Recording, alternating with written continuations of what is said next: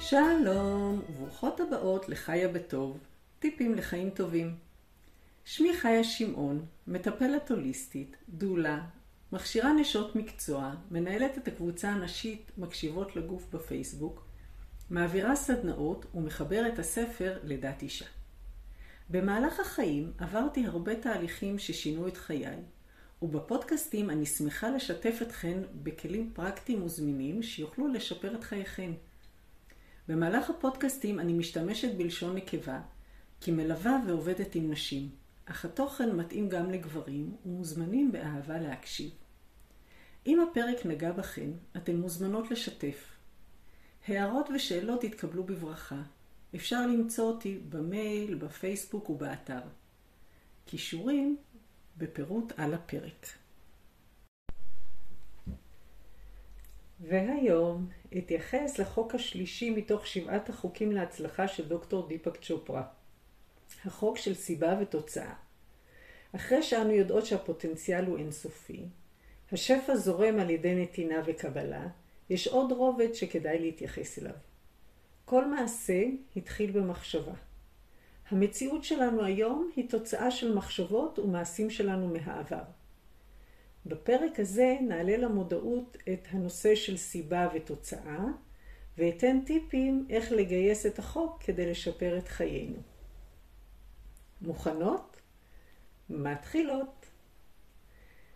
סוואמי ויקננדה, פילוסוף הודי, אמר, כל פעולה שעושות מפעילה כוח של אנרגיה שחוזרת אלינו באנרגיה דומה. מה שאנו זורעות, זה מה שנקצור. כשאנו בוחרות פעולה שמביאה שמחה והצלחה לאחרים, הפירות שלנו יהיו שמחה והצלחה. המחשבות שלנו, המילים שלנו, המעשים שלנו, הם חוטי הרשת שאנו זורקים סביבנו. זוהי תמצית החוק, ועכשיו נרד לפרטים. בפרקים הקודמים הזכרתי את חוק המשיכה, שדומה מושך דומה. החוק הזה מתייחס לכל הסובב אותנו ולכל מה שקורה בתוכנו. לעשייה, חשיבה, דיבור, כל אנרגיה שאנו מפעילות, מגלגלת את האנרגיה הלאה וחוזרת אלינו אנרגיה דומה. החלטות שאנו לוקחות ביום-יום מגיעות כתוצאה ממחשבה, רצון, תגובה על מה שנעשה סביבנו, ולהחלטה שלקחנו יש השפעה ותוצאות. ההשפעה היא כמו אדוות שמורגשות גם לאחר מכן. כלומר, כל מחשבה, עשייה, תגובה, יש בעקבותיהם תגובות נוספות. לדוגמה, אם אני רעבה, עולה מחשבה שהתחושה לא נעימה. יש בפניי אפשרויות. יכולה להמשיך להיות רעבה, או לאכול כדי להשקיט את תחושת הרעב. אם בחרתי שאני רוצה לאכול, נפתחו בפניי עוד אפשרויות של מה לאכול, ובחרתי באחת מהן. מה שהכנסתי לפה משפיע על תחושת הרעב, על הטעם בפה, על הרגש שמתלווה לטעם הספציפי, ועל המערכות בגוף. מדהים כמה מעשה קטן משפיע על כל כך הרבה דברים. ונמשיך. אם הכנסתי מאכל שמזין וטעים לי, תחושת הרעב תפחת. הטעם יוסיף שמחה ללב, הגוף ייהנה מהמרכיבים החיוניים עבורו, ארגיש כלילות וחיוניות שימשיכו לאורך זמן, והתחושה הכללית תהיה טובה. לעומת זאת, אם בחרתי מאכל עם הרבה סוכר למשל, שיש בו פחות מרכיבים מזינים, תחושת הרעב תפחת, הטעם בפה לרוב יהיה טעים ומשמח, יהיה כוח ומרץ לזמן הקרוב, הגוף יעבוד קשה כדי להתמודד עם הסוכר, ויהיו לו פחות אמצעים כי האוכל לא הכיל מרכיבים שמזינים את הגוף. בסופו של דבר, ברגע שרמת הסוכר תרד, תהיה תחושה של עייפות ולאות. הרגש יהיה פחות טוב כי בעצם יודעת שהאוכל לא מוסיף לבריאות ולא כיף להיות במקום הזה. אותה תחושה ראשונית של רעב, שתי אפשרויות של תגובה, שהבחירה שלי תשפיע לא רק כרגע, אלא גם בהמשך. זה נשמע מורכב. רגשות, החלטות, בחירות. אך לרוב התגובות שלנו הן תגובות אוטומטיות שמשפיעות על הרבה מאוד מרכיבים בחיינו. בחיים בכל רגע ורגע יש לנו אין ספור אפשרויות. הרבה מההחלטות היומיומיות שלנו מתקבלות באוטומט. יש אוטומטים שהם נהדרים, למשל שגרת הבוקר. כשמתעוררת בבוקר, הולכת לשירותים, מצחצחת שיניים, מתקלחת, מתלבשת, אוכלת ארוחת בוקר, יוצאת לעבודה. בנהיגה יש לי מסלול קבוע, התחושה לפעמים שהרכב נוסע בעצמו לעבודה, הוא מכיר כבר את הדרך. וגם תוך כדי נסיעה, כשרוצה לפנות, באוטומט מפעילה את האיתות ועוד כהנה וכהנה. שוב, נשמע מורכב ומסובך, אך אלו דברים שאנו עושות בכל יום, ודווקא ההתנהגות האוטומטית חוסכת אנרגיה. אין חשיבה, אין התלבטות, אלו דברים יומיומיים שעושה, לא חושבת, פשוט עושה, וכך נחסכת אנרגיה. וזה מקום שהאוטומט עובד נהדר ועוזר לנו. יש עוד מקומות שאנו עובדות על אוטומט, שהן קצת פחות אה, מועילות. כאשר מישהו אומר לנו משהו, המוח משווה את מה שנאמר עכשיו, מילים, טון, הקשר לדברים שנאמרו קודם.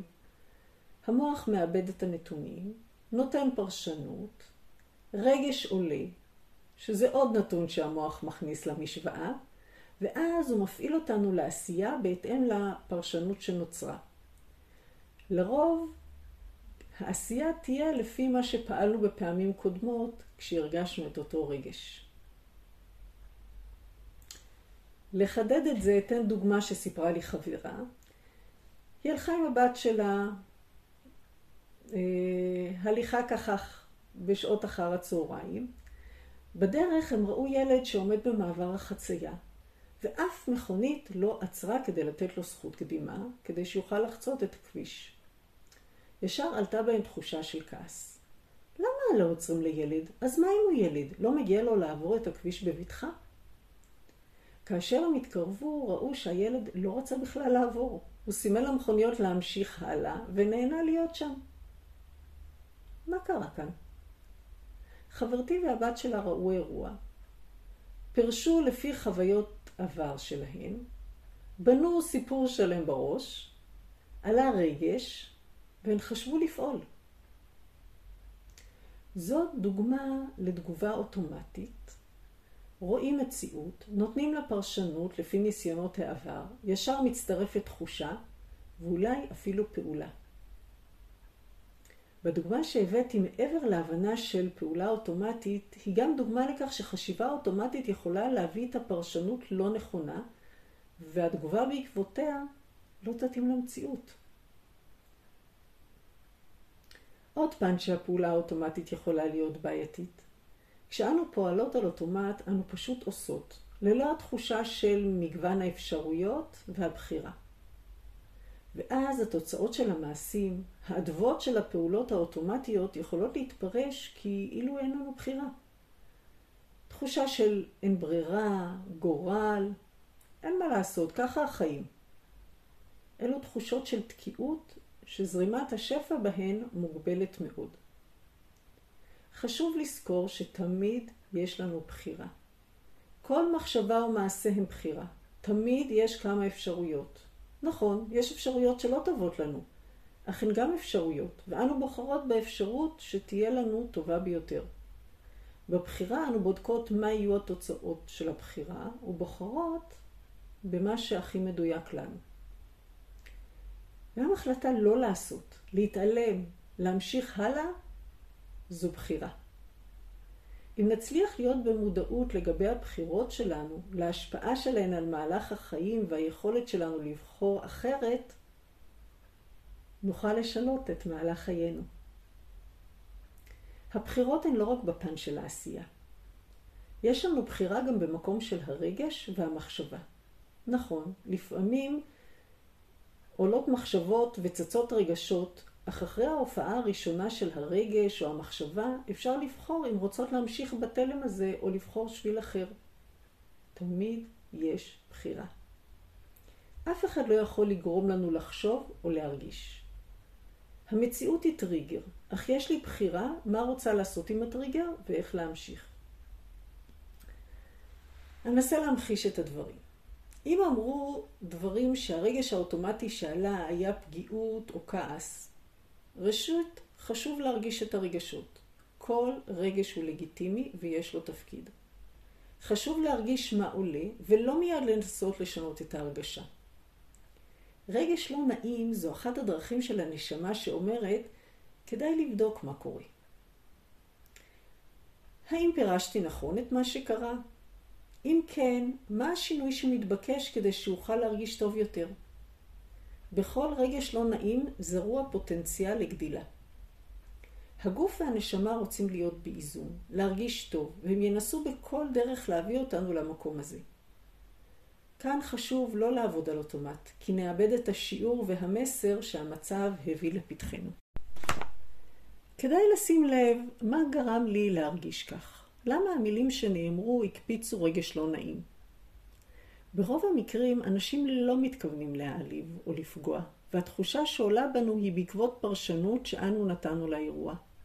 כפי שציינתי קודם, תמיד יש כמה אפשרויות ויכולה לבחור. לפני שבוחרת איך לפעול, כדאי לשאול כמה שאלות. האם האדם מתכוון להעליב? אם התשובה היא כן, כדאי לברר. למה שמישהו ירצה לפגוע בי? האם זה משהו שאני עשיתי שבעקבותיו האדם מעליב? או שאולי הוא עובר תקופה לא פשוטה וזו התגובה שלו? יש לי בחירה איך לענות על השאלות. האם להיעלב ואיך להגיב. יכול להיות שהתשובה על השאלה הראשונה תהיה שונה. הרי לרוב אנשים לא מנסים להעליב בכוונה, ואז עולה השאלה הבאה: האם פירשתי נכון את מה שקרה? את המילים שנאמרו. לכל בחירה שנבחר תהיה השפעה על הרגש שלנו, על היחס שלנו לאדם השני, ועל הפעולה שנחליט לפעול לפי הבחירה שלנו.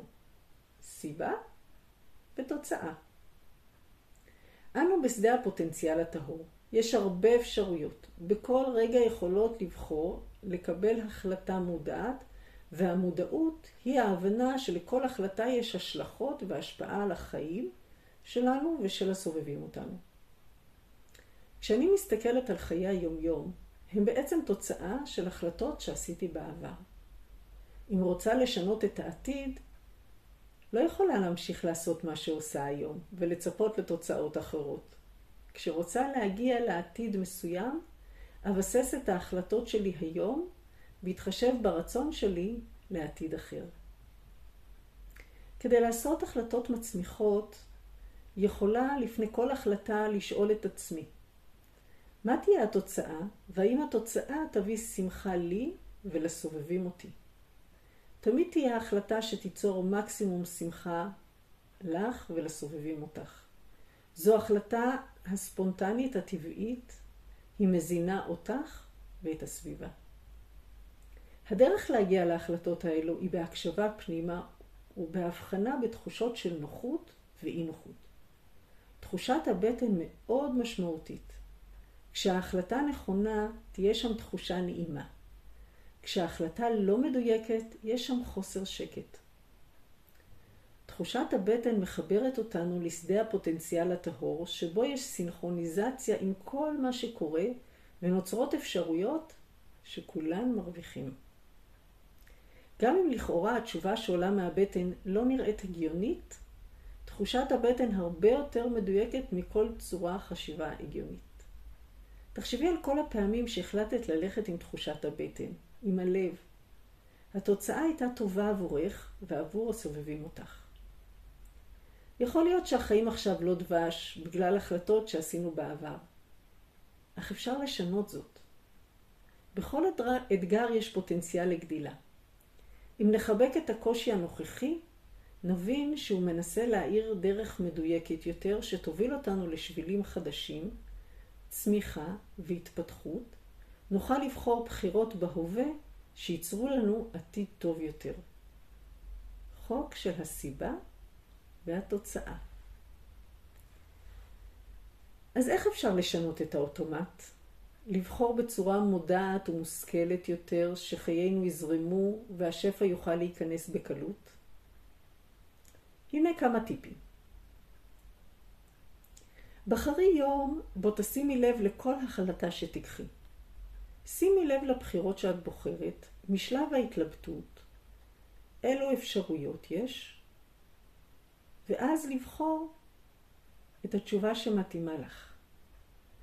עצם תשומת הלב בכל החלטה מקרבת את המודעות. כדי לשפר את העתיד, חשוב להיות במודעות בבחירות ובמעשים בהווה. נסי בכל פעם לפני קבלת החלטה לשאול את עצמך שתי שאלות. מה התוצאה של ההחלטה שאני עושה? והאם ההחלטה תביא לסיפוק ושמחה לי ולאלו שיושפעו מההחלטה שלי. נסי לבחור את האפשרויות שהתשובה השנייה אליהן תהיה כן. ולסיום, בקשי מתחושת הבטן או מהלב הדרכה במסר של נוחות ואי נוחות. אם ההחלטה מרגישה נוח, המשיכי קדימה. אם יש תחושה של אי נוחות, יצרי ובחני שוב את האפשרויות שקיימות, ובחני האם יש אפשרות אחרת שתרגיש טוב יותר. זו הדרך לעשות את ההחלטה הספונטנית הנכונה. בהצלחה. זהו להפעם. שלום ולהתראות.